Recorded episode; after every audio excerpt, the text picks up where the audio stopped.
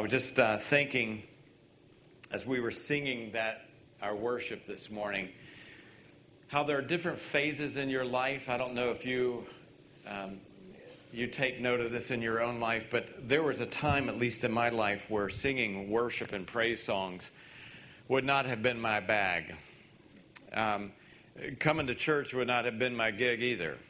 Uh, even a conversation about God would have been one that I really would not particularly have been interested in. My brother was uh, just, he followed God from an early age.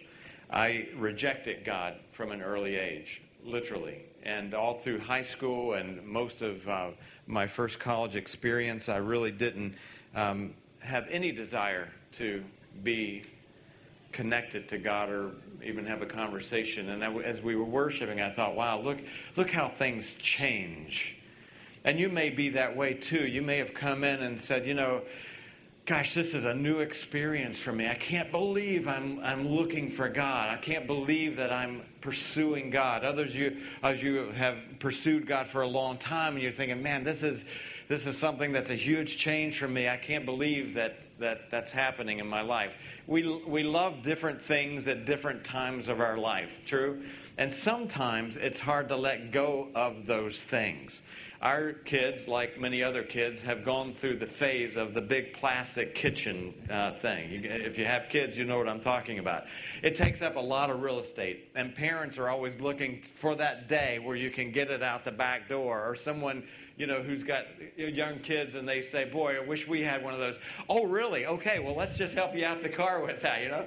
So finally, we had in our, our little journey here with our kids that moment where our kids had outgrown it because there's pots and pans that come with it and fake apples and cook stuff, you know.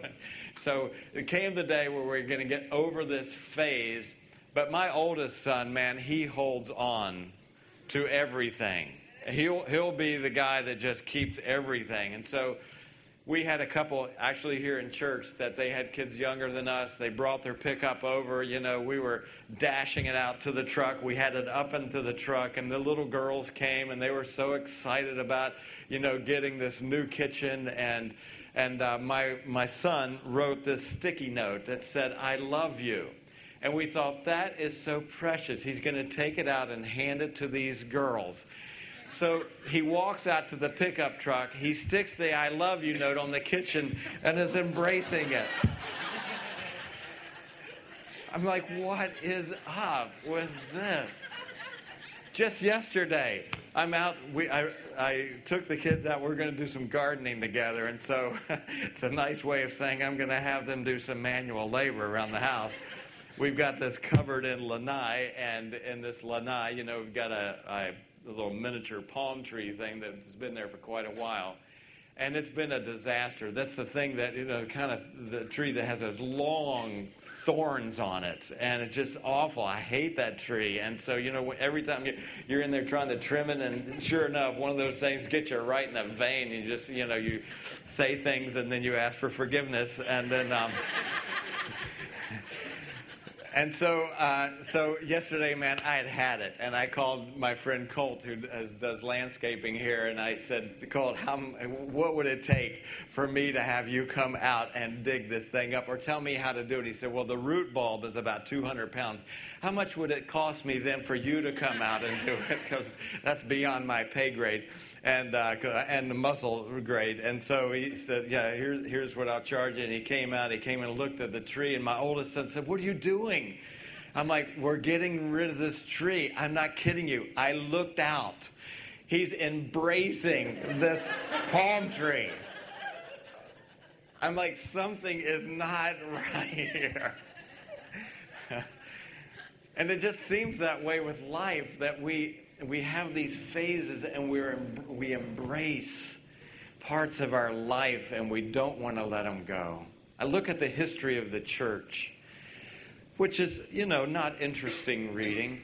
If you're going to sit down and read something, I'm guessing that most people are not reading church history, but I think we're all uh, educated enough to know that there have been some chapters where the church throughout the centuries has not let go of that are embarrassing. There are chapters that we, we see generations holding on to things. When we look at the Crusades, when we look at the Dark Ages, when we look at these chapters, we're like, oh, just let go. And yet they embraced it even more. Think about our own life here on this planet just in the last 40, 50, 60 years, ever how old you are.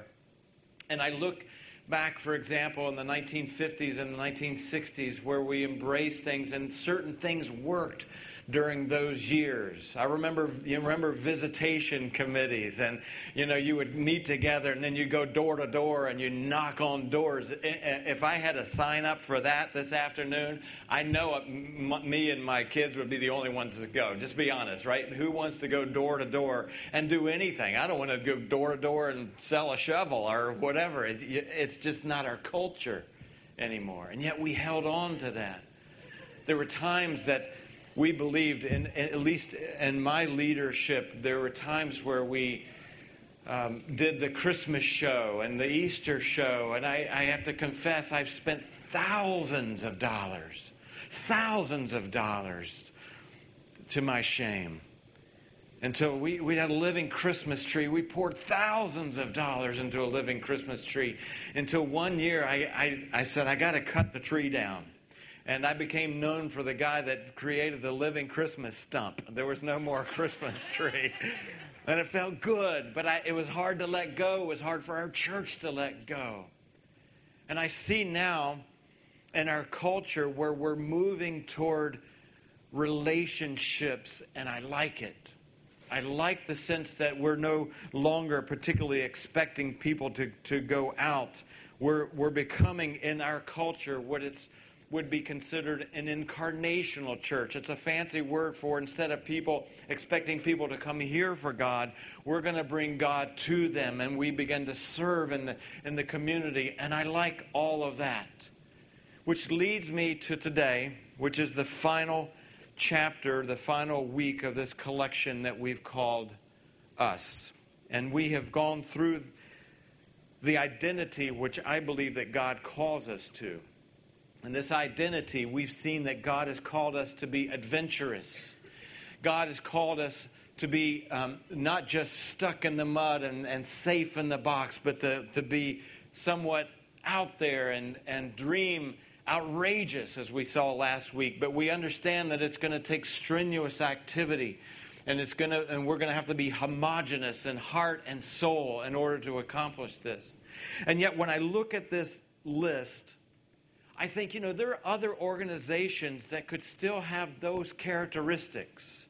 I look at, I don't know if you caught any college football yesterday, but man, they're adventurous, strenuous. They're a lot more strenuous than the church, if, I, if I'm just being honest with you, right? They're strenuous and they're dreaming outrageous. They want the title for the year. And certainly, they're homogenous. They're all together as one team. So I'm looking at this list and I'm thinking, this is still not enough there's one more thing that we must have in the identity of the church that added to being adventurous and homogenous and outrageous and all the things, strenuous, all the things that we've talked about. We've got to have this because what we're going to talk about today differentiates us between all of this, all of this list. And I'm afraid I'm concerned, if I might say it, for the 21st century church as we turn into a church that is now going into the community. If we miss this element, we have missed it. And here it is the identity that God calls our church to be, in addition to adventurous and homogenous and outrageous and strenuous, is this God calls us to be miraculous miraculous.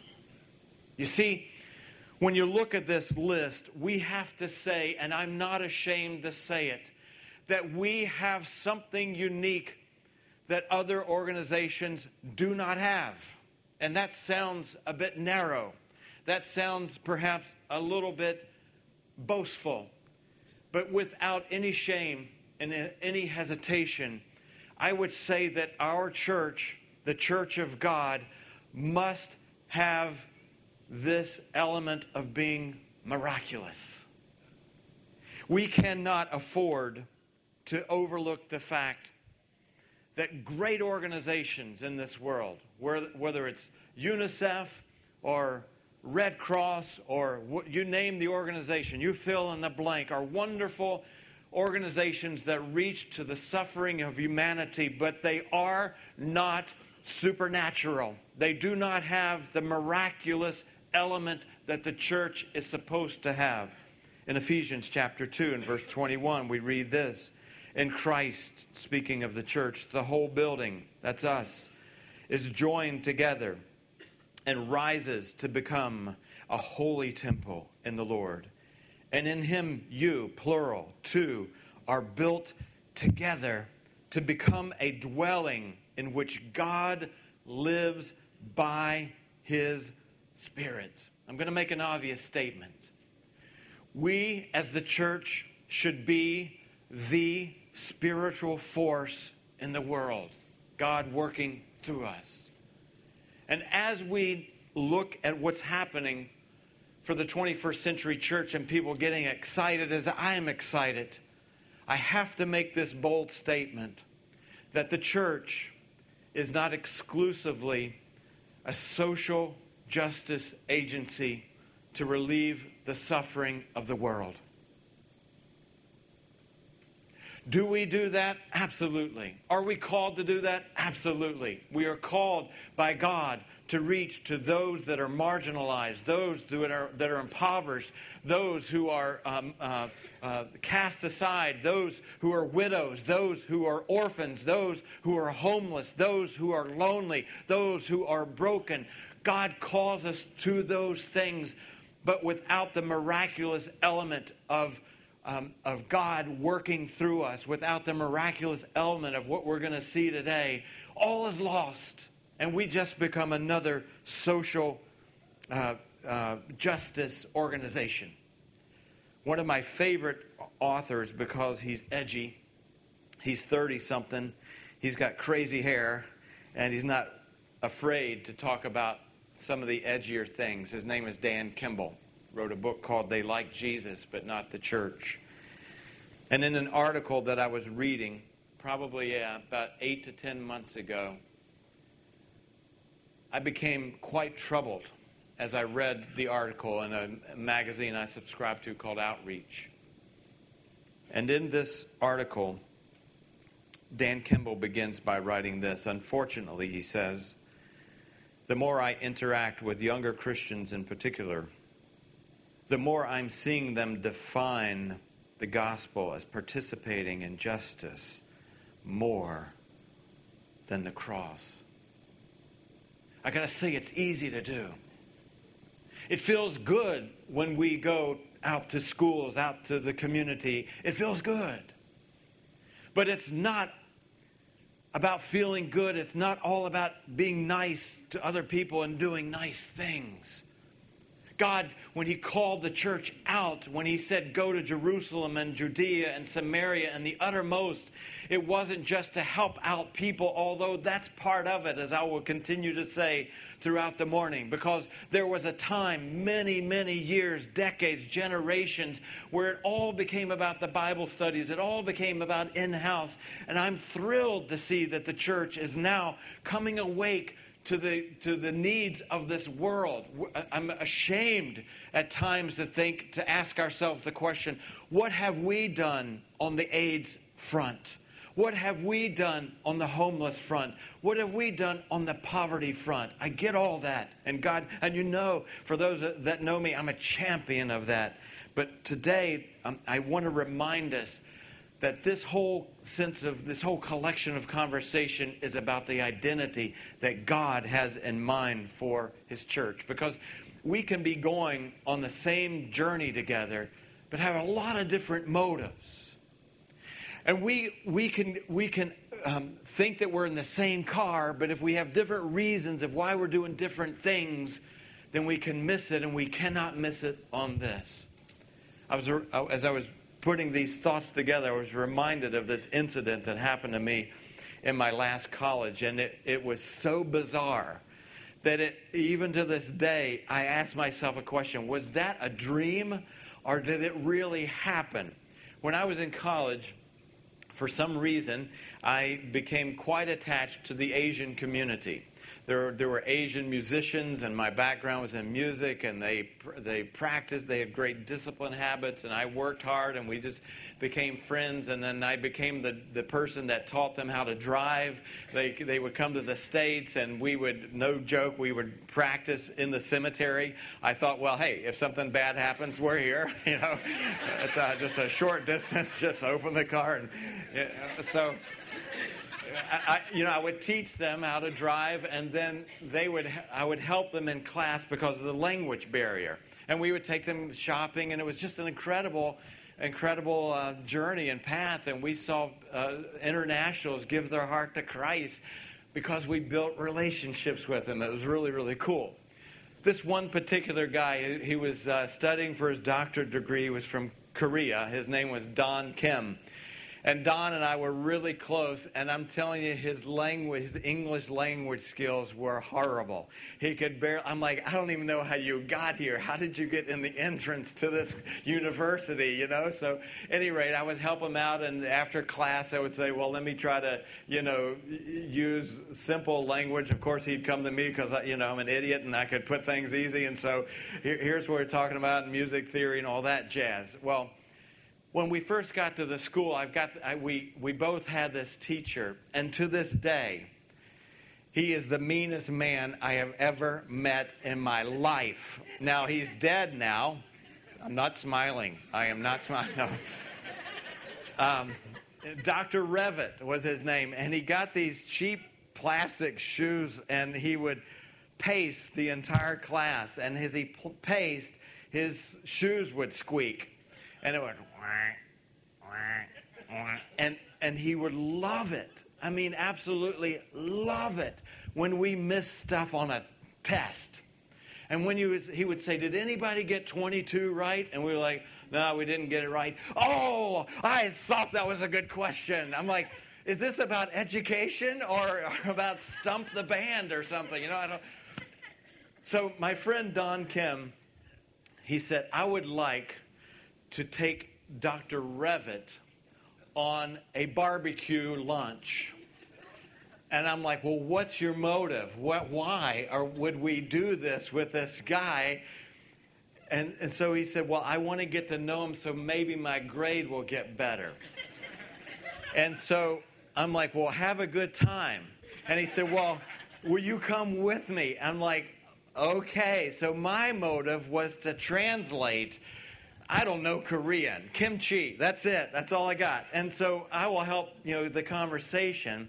When we asked Dr. Revitt if he would go, he said, "Oh, I love Korean food. I'll go." So Don's motive for going was to get a good grade. My motive for going was to translate. Uh, Dr. Revitt's uh, motive for going was he loved Korean food. And so we're all in this for different motives. We, here comes the day. We go down. It was November in the Midwest. Gets gets down in the 40s, pretty pretty cold. And we go out, and Don brings his um, wife, who speaks no English, and his small four-year-old son. I don't know the Korean word for maniac, but it, that's what it was like. Crazy and he, we're all piled into this Lincoln Continental that I swear to you is half the size of a football field. No, it, this long brown car, and we're riding it. We go down to this park where there's a, a lake, and we get out a little hibachi and we start cooking. We have kimchi and all this stuff, and we're cooking these little flank steaks or something. It's freezing, and none of us are talking to one another. We're just like this. When Don turns around and says, It's cold, I'm like, Yeah, it's cold. And he said, Let's go to my apartment. I'm like, Excellent idea. We pile back into the Lincoln, and Dr. Revitt's in the passenger seat. Don's driving. Don's wife, no English, maniac, and me. And a flaming hibachi.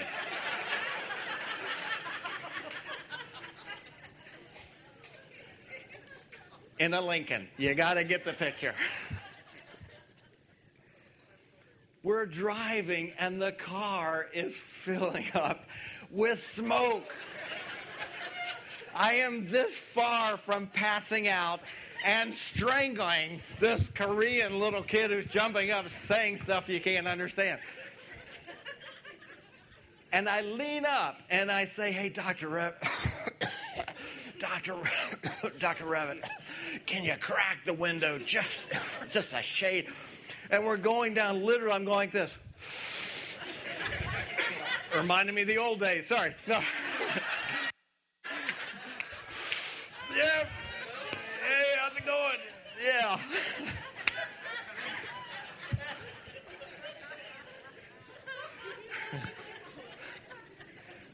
And as crazy as that is, that picture, I'm like, you know, you wake up like, was that a dream? It had to be a dream.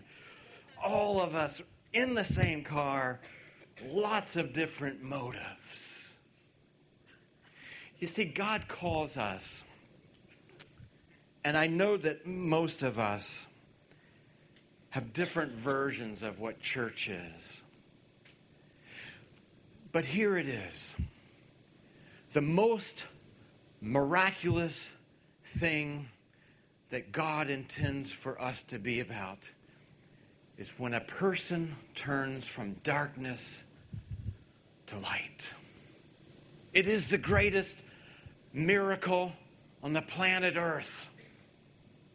When a person turns from their own life, from their self focused heart, into a life that is turned toward God and says, What you want, I want. You have my heart, I get yours. We call it being born again, and the scripture calls it that as well. And I know that phrase has gotten a lot of bad rap, probably to cover up the reality of that miracle.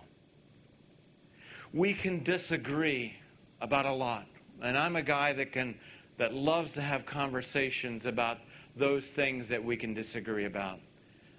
This one, we cannot. The church is called to the miraculous experience of one life turning from darkness to light. This does not happen. This is not the identity of the Red Cross or UNICEF or, or every, all the organizations which I deeply respect and support, by the way. But we have to call who we are who we are, and we cannot forget that we are carriers of the miraculous gospel of Jesus Christ, which is Jesus substituted himself for us on a cross to take every single, minute, micro, and macro, and huge sin, regardless if it was a lie in third grade or you committed adultery last night. Christ says, Everything I forgive. It is the gospel of Jesus. He died for that. And then to underscore and accentuate the truth, to, to prove that death on this life is not it, he rose from the dead, to give us life, to send the Spirit of God within us so that we become alive. Our dead spirits are ignited so that we are born again. It is the greatest miracle, and we are the only ones to carry it. In Ephesians chapter 5, notice the language For you were once darkness, but now you are the light in the Lord live as children of the light. I want you to take note that these words do not say you were once in darkness. No, we were once darkness. We were. Nice person. I was popular. I played in a rock band. Everybody liked me. I wasn't, I wasn't, you know, uh, um, Dracula or. but inwardly, I was darkness. but now I'm light. There is no greater miracle. Romans chapter 1 says it plainly. Watch, I am not ashamed, Paul says, of the gospel. Why? Because it is the power of God. It is the power of God for salvation for, of everyone who believes, first for the Jew, then the Gentile. For in the gospel, a righteousness from God is revealed. That is, you don't have to do it on your own anymore. Now, see, I heard the gospel all my life. Literally, my mom brought us to church when we were two weeks old. I knew that Jesus died on the cross. I knew he did it for me and the whole world. I knew he rose from the dead. I, believe, I knew that he was going to send the Spirit of God, and I knew he's coming back. Knew all of it. Year one, two, three, four, five, six, seven, eight, nine didn't make a difference. Year 11, 12, 13, 14, 15, 16, 17, 18, 19, 20 didn't make a difference. It wasn't that I didn't know the gospel, but the gospel I had not been I'd been cold and shut it out to the point that God had to there's a miraculous event that at one time you it's like you see it for the first time. That's the miracle. It's not the miracle of anybody sitting in this room. Oh, Jesus, never heard of him. Wow, thanks for telling me. Not going to happen in America. The miracle happens when we hear the gospel for the 800th time, but it's like the first time we ever heard it, and say, wow, how did I miss that? I need that. I'm no longer just going to know it here, I'm going to know it in my heart. I'm to I've got to embrace Christ's heart and he can have mine and I'm done fighting. I'm done trying to do it on my own. I was in church for over 20 years. Don't believe for a second that just because you're sitting in a church and you understand the precepts of Christianity that that makes you a Christian and you've experienced the miraculous. The miraculous. Watch this in action. Acts chapter 3. We're going to hover here for, for a little while. If you want to take out a Bible, Acts chapter 3. Watch what happens. You see, the apostles, the disciples, the early followers of Jesus, they were about doing great things, nice things for others. Those that were sick, those that were poor, they were following what Christ had called them to do. And yet, I want to, I want you to show you, because Acts chapter 2 is when, the, when God miraculously fills the church with the Holy Spirit and is doing great things within the four walls. And Acts chapter 3 is when they step out and begin to put it into action, the acts of the apostle. Acts chapter 3 and verse 1. One day, Peter and John were going up to the temple at the time of prayer at 3 in the afternoon.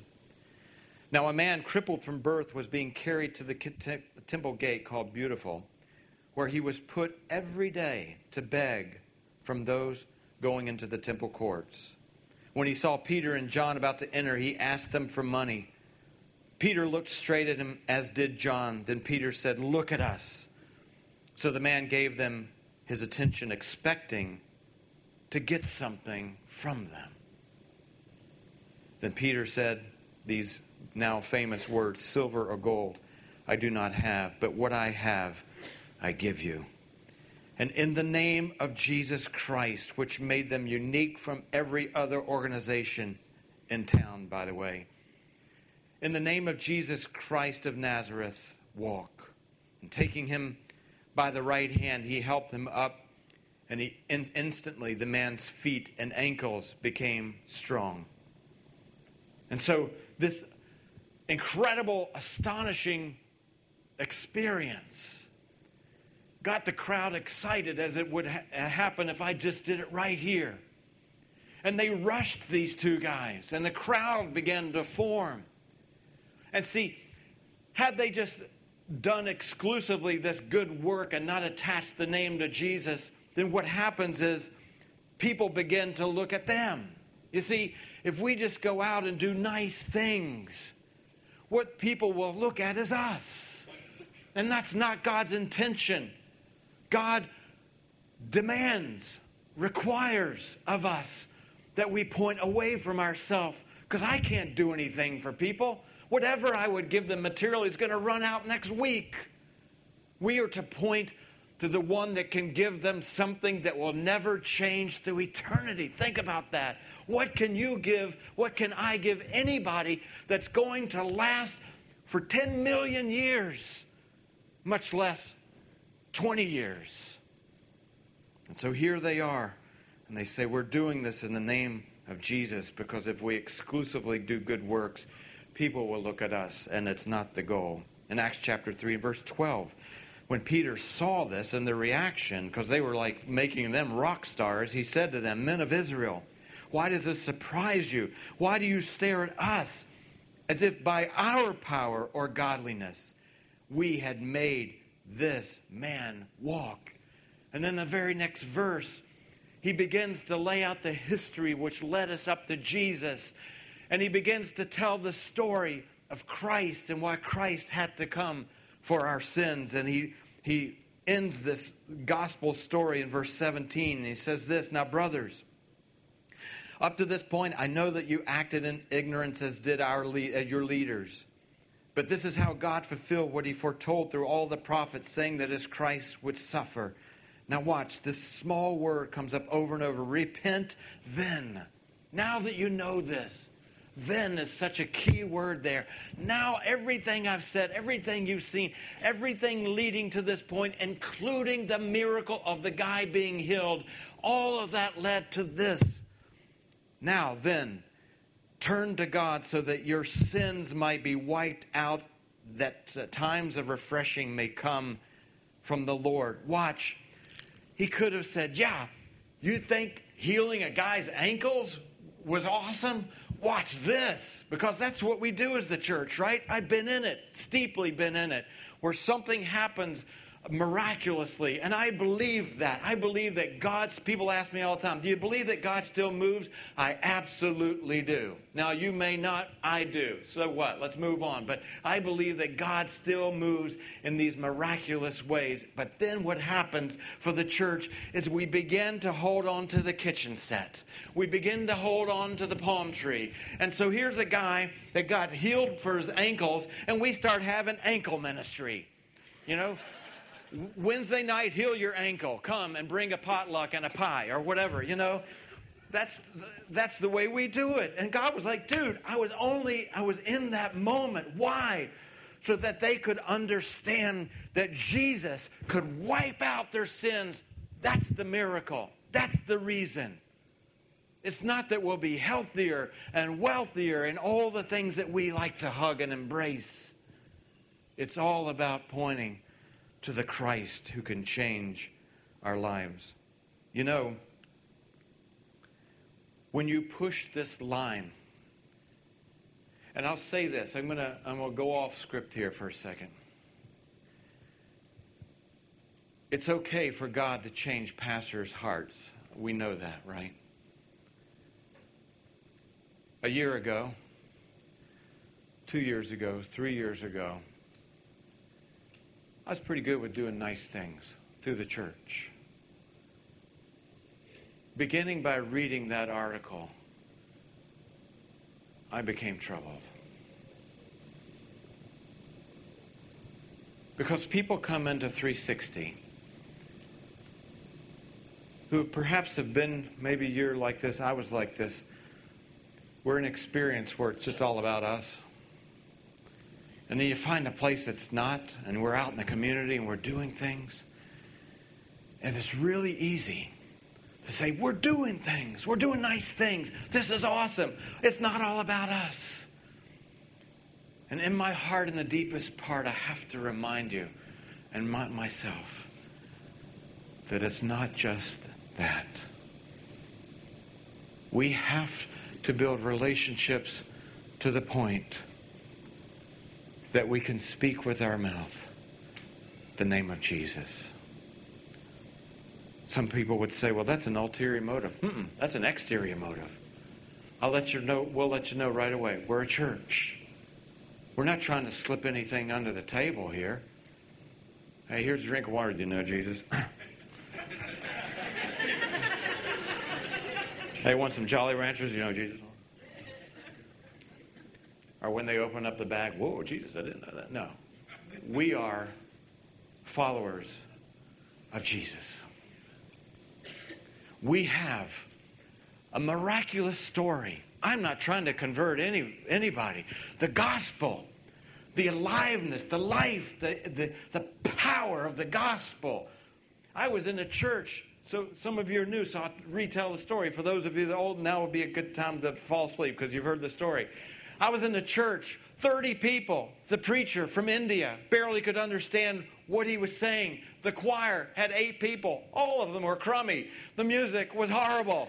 The surroundings were dirty in the mid in the middle of Boston. And it, nothing was attractive. Nothing was attractive. And on that day, when I heard the gospel after 22 years and hearing it for the first time, even though I had heard it for 2,400 times, you couldn't have stopped me from raising my hand and saying, I want him. Today, I want him. It was a miracle of going from darkness to light. Oh, church, we cannot lose this identity, can we? We cannot lose this identity. When they began to speak the gospel, they, as would you, as you would think, began to get resistance. They did not get resistance for doing nice things. Go out and be adventurous. Go out and be dream outrageously. Be strenuous. Be homogenous and see if you get any pushback from anybody. Begin to talk about Jesus and you will. They got thrown into jail in Acts chapter 4 and verse 2. The leaders were greatly disturbed because the apostles were teaching the people and proclaiming in Jesus the resurrection of the dead. They seized Peter and John. They put it because it was evening, and they put them in jail until the next day. But many who heard the message believed. And the men and the number of men grew to about 5,000. Now, the way they counted in those days, for cultural reasons, they only counted the men. I'm guessing there were 5,000 women. I'm guessing there's three or 4,000, maybe 8,000 kids. Throw us in jail because you, can't, you can stop us, but the power of the gospel cannot be stopped. So we don't have to be afraid.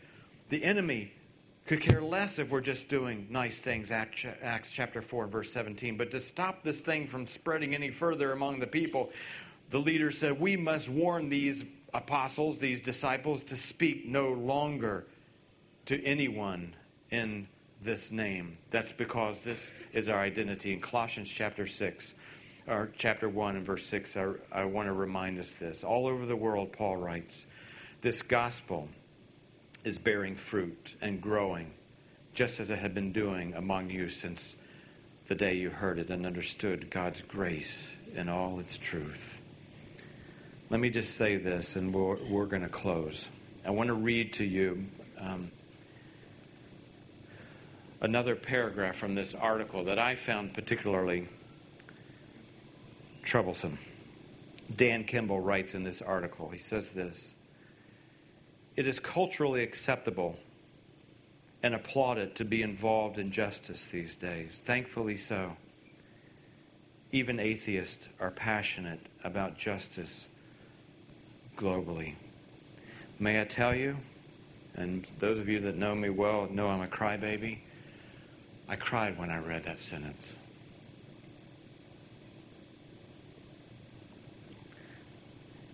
Even atheists are passionate about justice globally. But it is not as easy to pray and spend time and invest in a relationship and have a difficult conversation explaining the cross and salvation to someone. That goes against culture. We have to remember the power of the gospel and that it did take actual words and explanation of the cross for most of us to eventually make a decision and become followers of Jesus. If the Apostle Paul were here today, And he could sit in this chair, and I'd say, Paul, wow, what an amazing life. We've read about you. When you were living your life, you probably didn't even know we were going to read about you. But let me show you. Look at this. It's cool, right? There you are. And Paul, as you were in this Lincoln, traveling in this Christian journey, what was your motive? Because in this day and age, you can flip on the TV and you can see a lot of motives of why people are in the, in the Lincoln. What was the reason? Could you pare it down to one thing? And I believe that he closes our thoughts today with this from Acts chapter 20 and verse 24. He says, Paul says this I consider my life worth nothing to me if only I may finish the race and complete the task the Lord Jesus has given to me. What is that, Paul? The task of testifying to the gospel of God's grace. There it is. I pray for a church that is adventurous. I believe that we have an adventurous church. I really believe that. I told you last week, I meant it jury's still out to see whether or not we'll be strenuous. Even in the small things. Time will tell. I pray that we will. I pray that we'll be homogenous in one heart and one soul. I pray that we'll dream outrageous. But all of it is for nothing unless we are miraculous. Where lives come in and they're moved from darkness to light. Let's pray.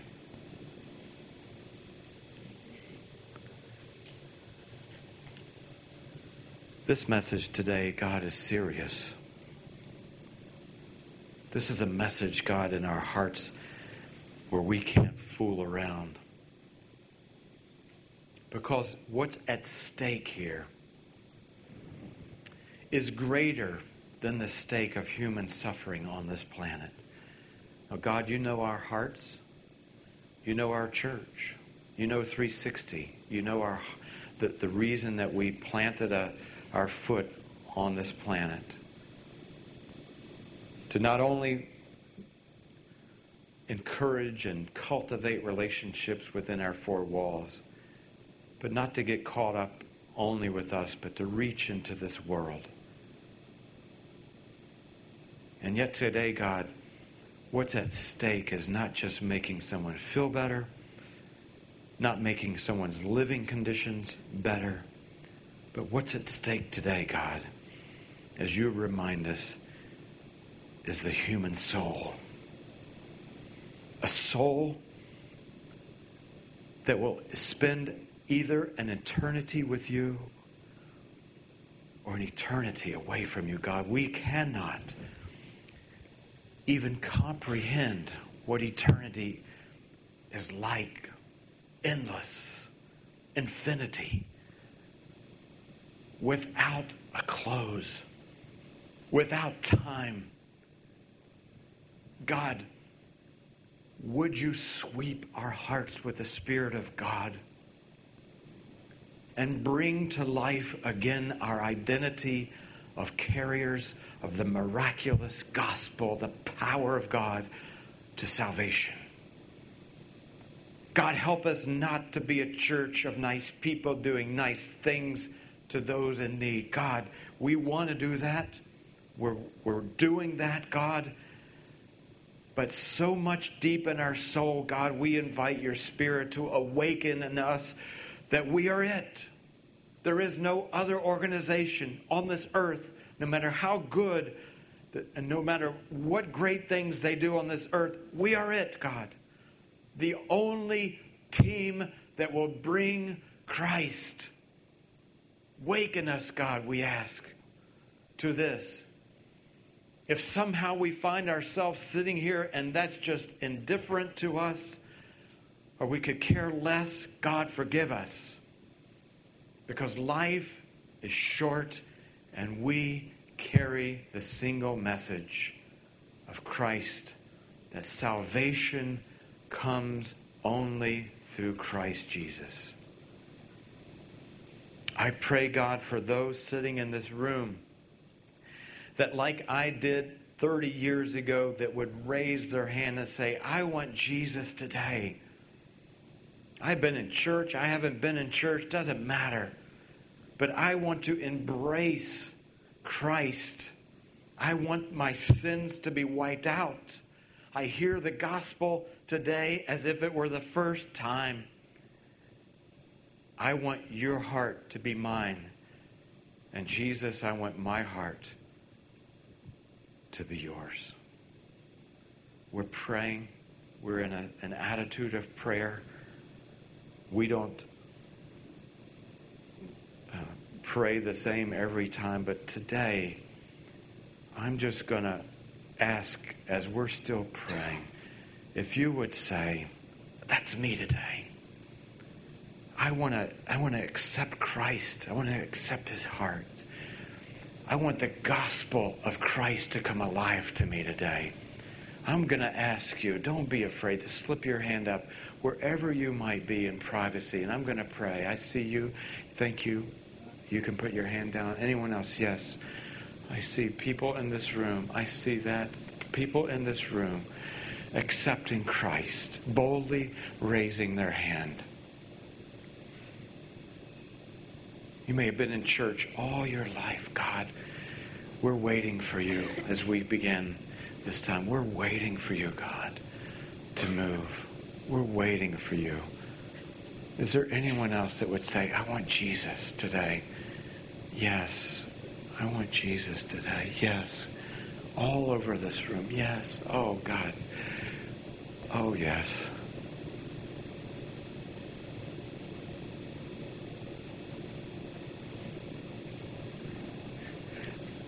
People turning in this moment from darkness to light.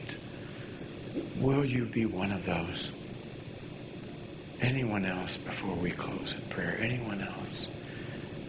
Yes. I, people all over this room saying, I want Christ. Changing lives.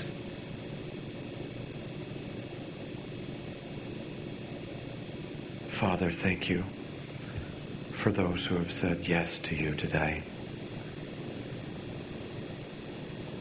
Thank you for offering to us the forgiveness of our sins. Thank you, God, for being raised from the dead. And now we give you glory for the thing that we could never do. I pray for those that just raised their hand for them now just to, to, to take that step to follow you, God.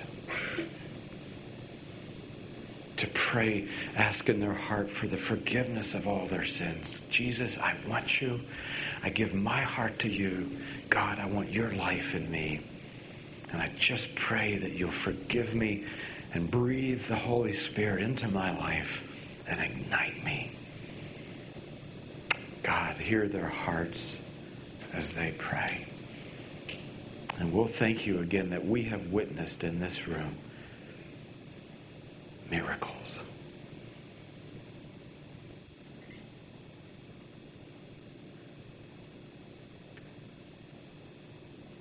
In the name of Jesus, who makes it possible. Amen.